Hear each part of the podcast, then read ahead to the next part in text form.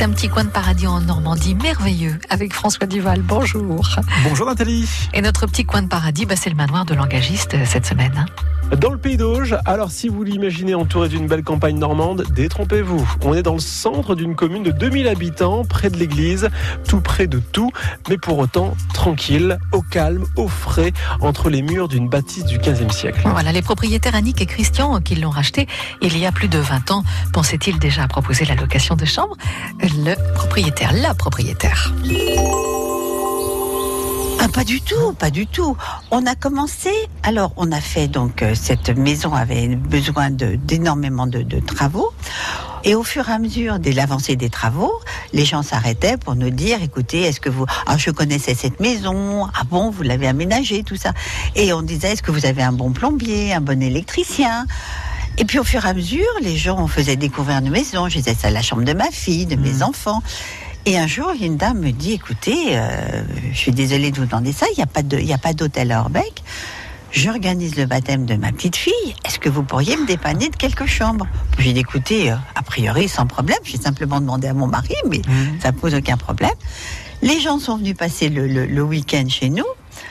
On les a reçus comme on pouvait recevoir des amis. Et puis le lendemain matin, après le petit déjeuner, ils nous ont dit gentiment, on vous doit combien?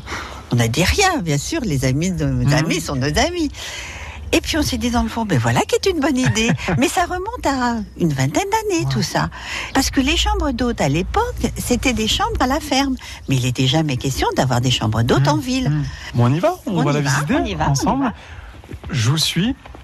On va commencer par quoi, Annick? Alors on va commencer par le donc la partie est. Au rez-de-chaussée, vous avez une chambre qui est euh, consacrée à deux types de locataires, j'allais dire, aux chiens, aux personnes qui viennent avec des chiens, parce que comme on a un petit jardin, ça permet, et puis aussi les personnes âgées. Donc ça permet effectivement. D'avoir de euh, l'espace. Voilà, voilà, c'est ça.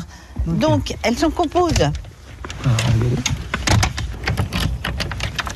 Alors, mon mari, lui, est très, très contemporain et moi un petit peu plus classique. Ouais. Donc, euh, lorsque c'est un peu difficile. Alors, quand nous refaisons, par exemple, le décor d'une chambre, c'est un petit peu, vous savez, ça fait cric, cric, cric, cric, cric, cric. Hein, le dialogue est un petit peu difficile.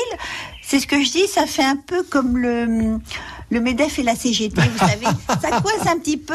Et puis après, comme ça fait 52 ans qu'on est mariés, ça va. On met un petit peu d'huile tous les deux et on arrive, à, à- on arrive quand même à faire quelque chose qui est pas mal. Et on s'y retrouve justement dans cette chambre, notamment avec ce tableau qui, euh, qui a un côté très Voilà. traditionnel.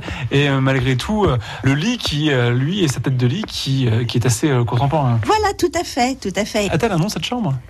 Ça s'appelle Sous les pommiers. On est vraiment sous les pommiers Ah bah attends, vous avez pas vu dans le, le parc là, j'ai cinq pommiers dont le jardinier tous les ans les taille en bonsaï et alors ça fait des petites boules, c'est ravissant. Vous les avez pas vus Hum, Pas vraiment. Ah non. bah alors non mais ça va pas du tout Mais ça. ça va pas, ça va pas, il faut que vous me montriez ça. Alors les avez-vous vus ces pommiers, François? Oui, oui, et ils sont très beaux, taillés en boules, en fleurs bien sûr, et leurs troncs en blanc, euh, puisqu'ils sont recouverts de lait de chaux, un traitement naturel contre les champignons et parasites bien connus des jardiniers et qui évite d'utiliser tout un tas de produits chimiques. Et sous les pommiers, il y a d'autres chambres d'hôtes aux étages supérieurs de ce manoir de l'engagiste. On les découvre au prochain épisode et en photo sur francebleu.fr. France Bleu.